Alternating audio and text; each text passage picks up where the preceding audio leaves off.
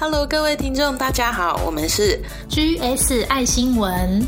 在忙碌的工作生活之余，很想要关心社会发生了什么事，但是资讯很庞大，不晓得该如何关心起。有没有新闻懒人包，让我可以短时间内就掌握到呢？因此呢，我们开始了这个节目。GS 爱新闻会挑选三到五则当周的要闻，只需要十分钟左右，就可以让您掌握社会的大小事。我是 Grace，我是 Shirley，我们都是正在为了梦想而在职场上奔波的上班族。今天由我 Shirley 来为大家播报新闻，为您播报的是二零二一年五月二十三号到六月六号这两周的新闻要闻。资料的来源主要是中时新闻网、远见行动志、新唐人亚太台。中央通讯社、环宇新闻台、三立新闻台、早安健康、News Talk、CTWANT、联合新闻网、三立新闻网、赖的今日新闻、中央流行疫情指挥中心记者会。Hello，各位听众，大家好，又来到 GSI 新闻的时间了，我是薛丽。今天由我来为您播报三则近期的新闻哦。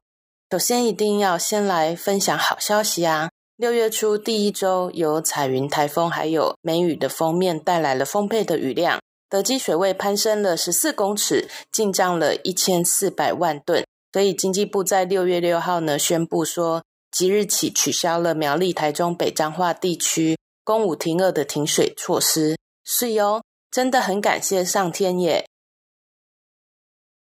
第二个好消息呢，当然就是美国和日本送我们疫苗的福音啦。疫情如此的严峻，台湾的疫苗非常的短缺。那因为感受到政府采购疫苗的不利，就有企业想说，那由民间出力来采购，然后捐给政府，像红海集团的郭台铭啊等等。但是目前也还卡关，因为买疫苗呢，必须要备妥八大文件，要得到政府的允许之后才能购买进来。郭董他们目前还缺少一个最重要的文件，就是原厂购买的证明书。一刚开始呢，新闻报道说政府要求要八大文件，感觉就是刻意刁难人啊。有蛮多批评政府的声音，就说政府自己买不到疫苗就算了，还设下八大文件的重重关卡，好像也不让民间来买到的感觉等等，真的有很多负面声音吼。想必啊，这段时间各位听的不少了。坦白来说，我刚开始也这样想，诶可是最近我听到一个消息时，我的想法就改变了。什么消息呢？就是很多疫苗大厂，他们其实只愿意开放疫苗给国家政府来购买，不是说有钱就买得到哦。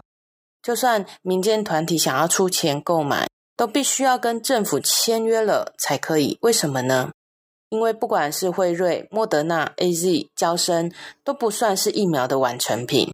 一般疫苗研发的时间需要八到十二年。然而，因为目前新冠肺炎太严重，所以很紧急的状况之下，研发出来之后就赶快让人民接种。那万一有人接种疫苗之后死亡了怎么办呢？只有政府才能出来负这个赔偿的责任啊！所以这就是为什么必须要跟政府签约的原因。可是因为疫苗一直采购不到的关系，坦白来说，许多人啊对陈时中啊对蔡政府真的有许多怨言。当然，从之前台湾疫情大爆发之后，我们可以看到整个社会的舆论也对疫情指挥中心产生越来越多的不信任感。这种不信任感呢，直到疫情大爆发，非常迫切的需要疫苗，然后才发现到疫苗非常严重的缺乏。连民间团体自掏腰包，还感觉到被政府卡关的时候呢，都整个达到高峰了。不过六月三号的时候，日本产经新闻台北支局长石坂明夫这个人，他接受了媒体人周玉蔻的专访。他说：“其实以感染率、死亡率来说，台湾基本上是分不到什么疫苗的。之前。”我们政府都是向 COVAX 平台来申请的。所谓的 COVAX 平台呢，是 COVID-19 疫苗全球取得机制的简称。目前全球约有一百九十国参与，也包含我们台湾。不不过大家都知道，四月四号才等到十九点九二万剂的 A Z 疫苗。不仅我们，其实很多国家也都没有疫苗可以打。在全球严峻的现在，疫苗就是真的供不应求。还好，现在日本、美国纷纷对台湾伸出援手了。就在众人殷殷期盼之下呢，日本答应赠送了台湾一百二十四万剂的 A Z 疫苗，在六月四号下午一点多已经抵达了桃园机场。六月六号呢，美国的访问团也搭乘了 C 十七运输机抵台。我特别要强调 C 十七运输机哦，为什么呢？我很喜欢十七这一个数字，因为我觉得念起来就是一起嘛。很特别哈，对。那参议员呢？美国的参议员达克沃斯宣布，美国将赠台湾七十五万剂的疫苗，以交生为主。那美国交生疫苗呢，只需要接种一剂，副作用呢，包括注射的部位会疼痛啊、头痛啊、肌肉关节痛啊、疲倦啊、发烧啊等等。那也曾经有出现过血栓，还有凝血障碍等等的并发症。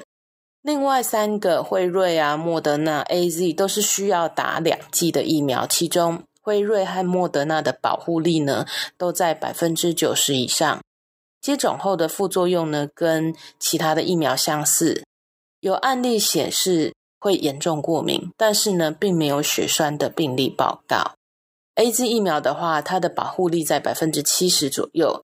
接种之后，副作用包括会呼吸困难、胸痛、发烧等等症状，严重的时候甚至会并发心律不整，还有心肌受损。也有少部分接种者会出现血栓的问题。但是年长者的话，接种 A Z 疫苗的副作用反而比较轻微，而且副作用延续的时间也不长。现在呢，疫苗已经陆陆续续抵台了，所以跟大家稍微的说明一下。几种疫苗接种的副作用，还有保护力等等。接下来呢，一定会有让大家呢可以去接种的时候。如果可以先了解疫苗接种之后可能会发生的状况，再去选择会比较好。当然呢，体质特殊的人士先咨询过医生，再决定要接种哪种疫苗会更安全。好的，说完了好消息，我们不免还是要来看一下最近台湾疫情的状况。指挥中心呢，在五月十九号下午宣布，全国要升到第三级的疫情警戒。目前公布是说到六月二十八号结束。三级牙，就有很多禁止啦。我讲两个，大家一定超有感的。其中一个呢，就是要停止室内五个人、室外十个人以上的家庭聚会和社交的聚会。当然，同住者呢不算在里面。其二呢，就是全国各级学校呢，五月十九号到六月二十八号停止到校上课，改采线上教学。我觉得大家真的都很配合耶。最近几周周末，薛里骑车外出的时候，都觉得车子好少，城市好空的感觉哦。那六月二号开始，台湾每天新增的确诊人数破五百例。到现在几乎每天都是五百多人。六月五号开始，死亡人数也破三十人了。这五百多人呢，是有加上所谓校正回归的案例数。不过啊，目前真的已经是进入社区感染的阶段了。目前整个台湾就好像打地鼠一样，哪里有疫情爆发出来就去打哪里。原本期待说六月初能不能解除三级警戒，不过现在延期了。疫情中心咨询委员李炳颖医师呢，接受采访的时候说道：“去年台湾一共有十个没有明显传染源的社区感染，最后呢都没有造成说需要进入第三期警戒的状况。所以呢，目前我们台湾呢正面临第一波规模比较大流行的社区感染。如果纵观全台的疫情呢，有一个传染链是很明显的。”这个传染链的核心的感染源目前还找不到，不知道在哪里。但是呢，核心的感染源感染了第一圈的狮子会的成员，由狮子会的成员传染给第二圈的万华地区，然后从万华地区开始向外扩散出去到双北市。双北市目前有四百六十二人，桃园二十八个人，基隆十八个人。再往南呢，到台南两个人，高雄五个人，这些都是六月二号确诊的人数哈。但是我们可以看到啊，直到今天为止，不止刚刚说的那些地区，本土的确诊数是一直不断高升啊。所以专家们很担心，是因为有其他的后续的传染链的关系。我们刚刚只有说到核心的传染链，第一圈就是狮子会，第二圈就是万华，然后第三圈呢就是双北啊、桃园啊、基隆啊、台南啊、高雄啊，这样总共有四圈嘛，加上核心有总共有四圈。但是呢，如果说再往外扩散出去，第五圈啊、第六圈啊这些呢，其实真的就越来越难判断了。所以呢，刚刚说的呢，有可能就是这些再扩散出去的第五圈、第六圈的这些后续的传染链呢的关系，所以不断的正在爆发疫情中。那有另外一种可能呢，就是有别的传染链正在发生当中，但是我我们不知道。如果说能够厘清传染链的话，或许能够有效防堵疫情。但是很显然，目前中央已经没有办法能够做到这个部分，因为整个医学的量能已经紧绷的关系。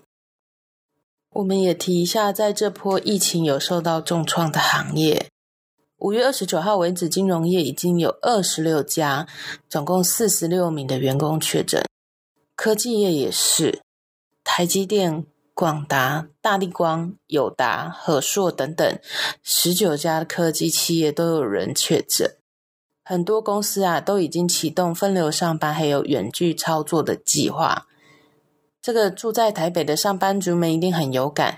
我台北的朋友已经分流上班将近一个月了，不过我们台中目前我所看到的这部分是比较少的，但是有可能是我没看到啦。其实蛮多行业都有受到影响。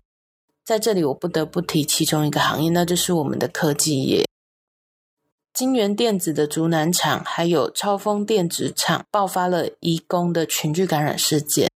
到六月六号为止呢，金源电子总共是一百三十一个人确诊，超丰电子呢只是有十一个人确诊。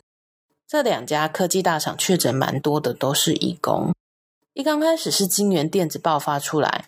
后来呢？经过证实，在超丰电子染疫的义工呢，他之前呢工作的地方就是金源电子。然后呢，金源电子的一名确诊员工呢，又传染给他的妹妹，而他妹妹在台积电上班，就这样呢，又延烧到台积电去了。全球前五十大的晶片厂呢，有高达百分之五十六呢，都采用金源电的服务。如果晶圆电子的传染又扩大，影响到其他的科技大厂去，就好像我们前几期所提到过，就会影响到我们全台湾的经济总产值，而且可能会使得全球晶片供应不足的情况变得更严重。所以现在政府很紧张，还有全世界其实也很紧张。我看来呢，我其实比较不担心台积电会有更严重的状况，我其实比较担心的是晶圆电子的疫情。因为前几天在采访金源店的董事长说，他面对这波疫情大爆发的看法的时候，董事长的回答让我感觉，他好像只是在担心工厂会交不出订单，所以没有打算停工，但是一点都没有提到公司内部呢，面对这样的疫情将会如何应应，所以呢，听起来让人蛮担心的。还好，六月四号呢，在新竹县政府、企业主还有国军的帮忙之下，紧急成立快筛站跟疫苗试打站。从六月五号开始，就有针对新竹科学园区内的移工进行大规模的筛检，希望尽早找到潜在的患者。我们真心的祈求疫情能够不要再严重下去。不过，有一个庆幸的是呢，万华地区疫情已经差不多控制住了。五月二十九号，蔡贤龙医师啊发文的时候表示，他说科批判断台北呢很准，科批说万华有可能控制住。前几天一线在万华附近的急诊医师也这样觉得。该传染的都快抓完，该裁剪的也都裁到了。这真的是令人振奋的好消息啊，不是吗？好的，疫情部分说完，也差不多该结束了。讲一下，我们第七集有预告，五月二十二号到三十一号的有九天的 WH 会议，台湾呢还是没有能够一起参与。不过，台湾目前疫情这么的严峻，事实上也可能没办法关心到那里去，所以就快速跟大家说一下，然后跟大家预告一下，六月中旬呢会有 G7 的峰会在英国举行，我们会为您播报相关的新闻。免不了还是要跟各位说，如果你喜欢这个节目，欢迎到 Apple 的 Podcast 给我们 GS 爱新闻五星的评价，并且留言给我们鼓励哦。我们 GS 爱新闻在 Apple 的 Podcast、Spotify、Google 的 Podcast、Stitcher、Sound On、First Story。KKBOX 都可以搜寻到，请订阅分享起来哦！也欢迎到 Apple 的 Podcast 留言与我互动，有任何想法或建议都欢迎写信给我。Shirley 二零一三二零一三小老鼠 Gmail 点 com，S H I R L Y Shirley，然后后面是两个二零一三小老鼠 gmail.com。那我们下集再见喽，拜拜！接下来会帮这些新闻祷告，因为人的界限就是神的开始。那些超过我们能力所能处理的问题，也请神来帮忙。这也是每个人都可以为这世界做的事。不过，如果信仰不同，也非常感谢你听到这，我们就下周见喽。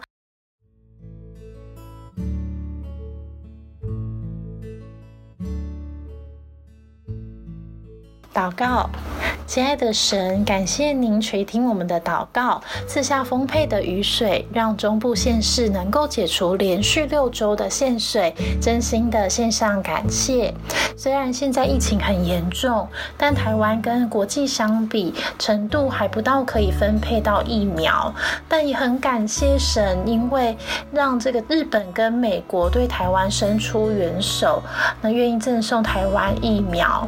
那现在疫情呢，已转到栗科技厂，希望能够尽快的控制住台湾在经济上的成长，也不要有任何的受阻或影响。那愿温柔的圣灵可以安慰每一个人的内心，解除我们的压力，让我们坚强的面对这波疫情。也希望全世界的疫情都能够尽快被控制住。那如果在过程中有神想要透过这件事让我们体会的，也希望赐下感。动让每一个人都可以体会，感谢祷告是奉主的圣之名恳求。